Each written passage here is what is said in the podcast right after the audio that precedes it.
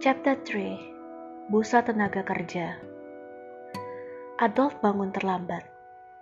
Dia memutar pinggangnya dan melihat jam di atas meja kecil yang ada di samping tempat tidurnya. Di sebelah kiri terdapat jendela yang menghadap ke rumah-rumah di bawahnya. Adolf seperti melayang di atas awan. Di atas Frelick Towers, dia merasa sedang memandang kenyataan. Dia hanyalah seorang pengamat. Dia tidak benar-benar menjadi bagian dari kehidupannya di flat-flat itu. Jam menunjukkan pukul 12.30. Adol menatap langit, hari yang mendung. Sepertinya akan turun hujan.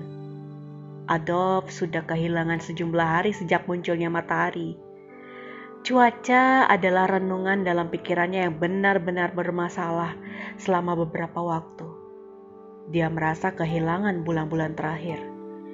Adolf bangkit dari tempat tidur dan mengambil sepasang celana jeans kusut dari tumpukan di lantai. Dia melilitkan sabuk berat yang selalu ia pakai, lalu mengambil baju hitam yang teronggok di dekat kursi. Dia mengancingkan bajunya, tapi membiarkan tiga kancing di bagian atas. Dia mengambil kaos kaki bersih dan memasukkan kakinya ke dalam sepatu Dunlop.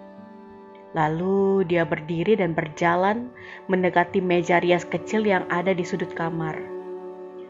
Dia memasukkan anting ke telinga kirinya. Anting itu adalah sebuah swastika emas yang dikelilingi bintang David dan dicat dengan warna biru langit. Adolf memasang anting di lubang hidungnya Lalu dengan sapuan akhir, dia menyekatkan tangan ke rambutnya hingga kelihatan berantakan.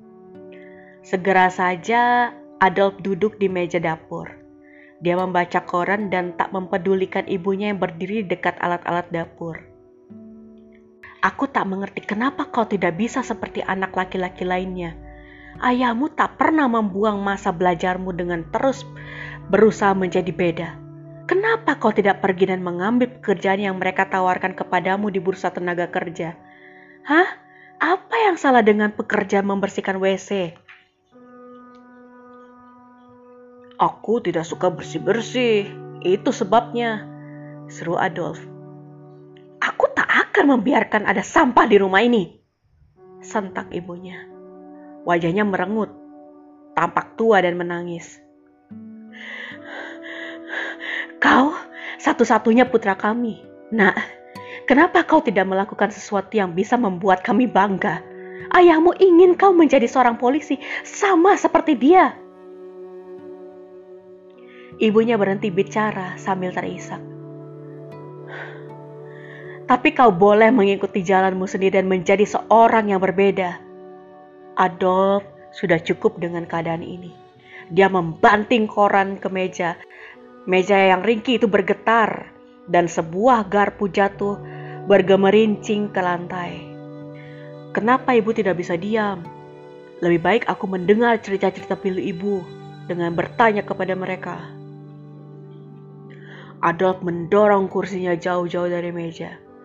Dia bangun dan mengamuk. Tehnya tertinggal di atas meja. Tapi dia memakai jaket plastik merah mudanya dan bermaksud mengambil formulir di busa tenaga kerja. Sekarang langit semakin mendung dan suram, seperti akan segera turun hujan. Terasa dingin dan muram. Adolf menggigil. Ada antrian 10 orang lebih di luar pintu masuk bursa tenaga kerja. Seseorang bertampang birokratis memeriksa jam tangannya dan melihat apakah setiap orang sudah berada di posisinya masing-masing. Dia bangga dengan pekerjaannya dan tak pernah bekerja terlalu awal atau terlampau terlalu terlambat. Dia berdiri tegak dan melangkah maju dengan tegak. Dia melepaskan tali yang merintangi pintu, lalu membiarkan antrian itu masuk. Orang-orang berjalan masuk, mereka segera berhadapan dengan orang-orang yang bertampang keras yang duduk di depan meja tulis. Arsip-arsip kecil bertumpuk di meja tulis yang ada di sudut-sudut dinding. Adolf menyeret tubuhnya ke sebuah sudut dan duduk di kursi yang tidak nyaman. Seorang perempuan berwajah kaku duduk di seberang meja. Perempuan itu menatapnya dari atas ke bawah. Nama? Adolf Spitz. Hmm, apakah dengan Z? Adolf mengangguk. Uh, baiklah, ini dia. Begini, apakah Anda sudah melihat daftar lowongan pekerjaan yang kami berikan? Aku sedang mencari pekerjaan yang lebih baik. Kau tahu aku dapat nilai A dalam seni. Iya, kami tahu, tapi saya takut Anda sekarang tidak bisa mendapatkan pekerjaan. Setidaknya yang tersisa bukanlah pekerjaan yang bagus. Semua pekerjaan yang bagus sudah kami bagikan dalam waktu beberapa jam. Itulah keadaannya. Pekerjaan terbaik apa yang bisa kau berikan sekarang? Uh, anda bisa melabeli kaleng-kaleng buncis matang di Tesco's? Kau bercanda. Berapa banyak uang yang bisa kudapatkan? 19 pound seminggu? Tidak, tidak, tidak. Itu tidak cukup bagus. Aku bahkan tidak bisa mendapatkan pasang jeans yang bagus dengan uang itu. Perempuan itu berhenti sejenak dan menengok arsipnya. Ia mengeluarkan sebuah kartu dan membacanya. Kemudian ia menatap dan berkata, hmm, gini gini, ini sebuah pekerjaan yang mungkin bisa Anda coba pekerjaan sebagai asisten di sebuah tempat pemotongan ikan. Tidak, di sana aku hanya akan memotong ikan busuk sepanjang hari. Tapi bayarnya 24 pound seminggu. Sangat bagus untuk pekerjaan itu. Hmm. Ya, aku kira begitu. Berilah, beri aku alamatnya. Aku akan pergi dan melihat pekerjaannya. Perempuan itu mengisi selembar kertas, lalu ia mengecapnya dan memberikannya kepada Adolf. Ia juga memberikan secari kertas berisi alamat tempat pemotongan ikan. Adolf mengambilnya dan berjalan meninggalkan sudut ruangan. Lama kemudian, Adolf sudah melompat ke dalam bus dan memandang ke seberang jalan raya. Tempat pemotongan ikan itu berada di seberang jalan. Tempatnya terlihat sangat bagus dan mahal dari luar. Begitu turun dari bus, Adolf mengelakkan tubuhnya dari mobil-mobil yang berlalu lalang. Di sepanjang jalan, Adolf membuka pintu gedung itu.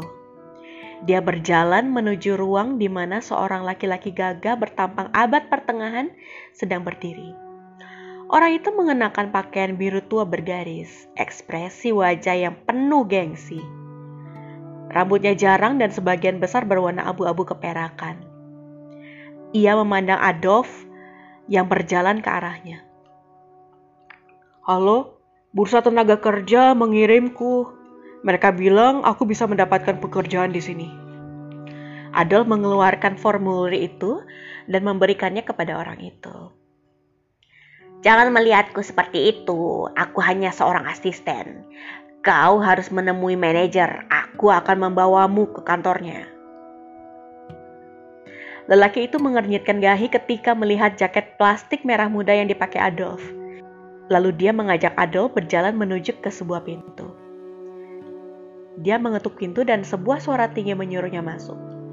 Kemudian mereka masuk dan lelaki memperkenalkan sang manajer kepada Adolf.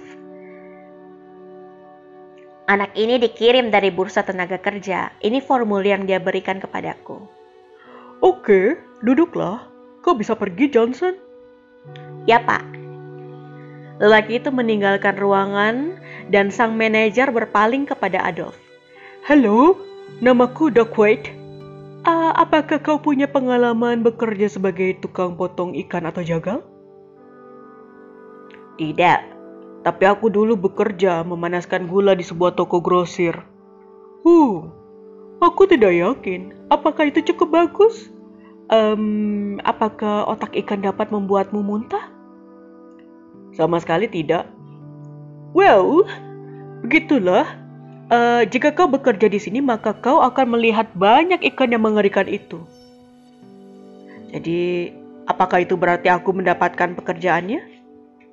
Hmm, Ya, kami pikir kami akan mengambilmu, tapi kau harus memakai sesuatu yang sedikit lebih hmm, konservatif ketika kau mulai bekerja. Kau bisa mulai hari Minggu yang akan datang.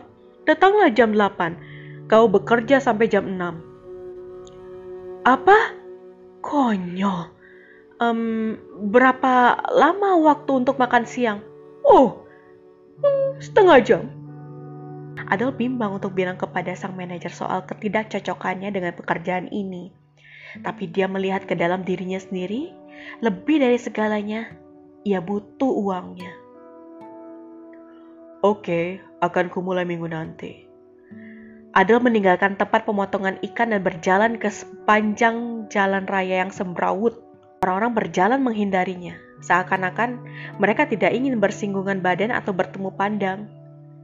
Ia menyeringai kepada mereka dan terus berlangkah di sepanjang jalan. Lalu seorang polisi memandangnya ketika ia melintas. Oi, oi! Adel mengomel di tengah deru napasnya. Polisi itu memelotutinya dia terus menyeret langkahnya dan ada seringai tajam di wajahnya.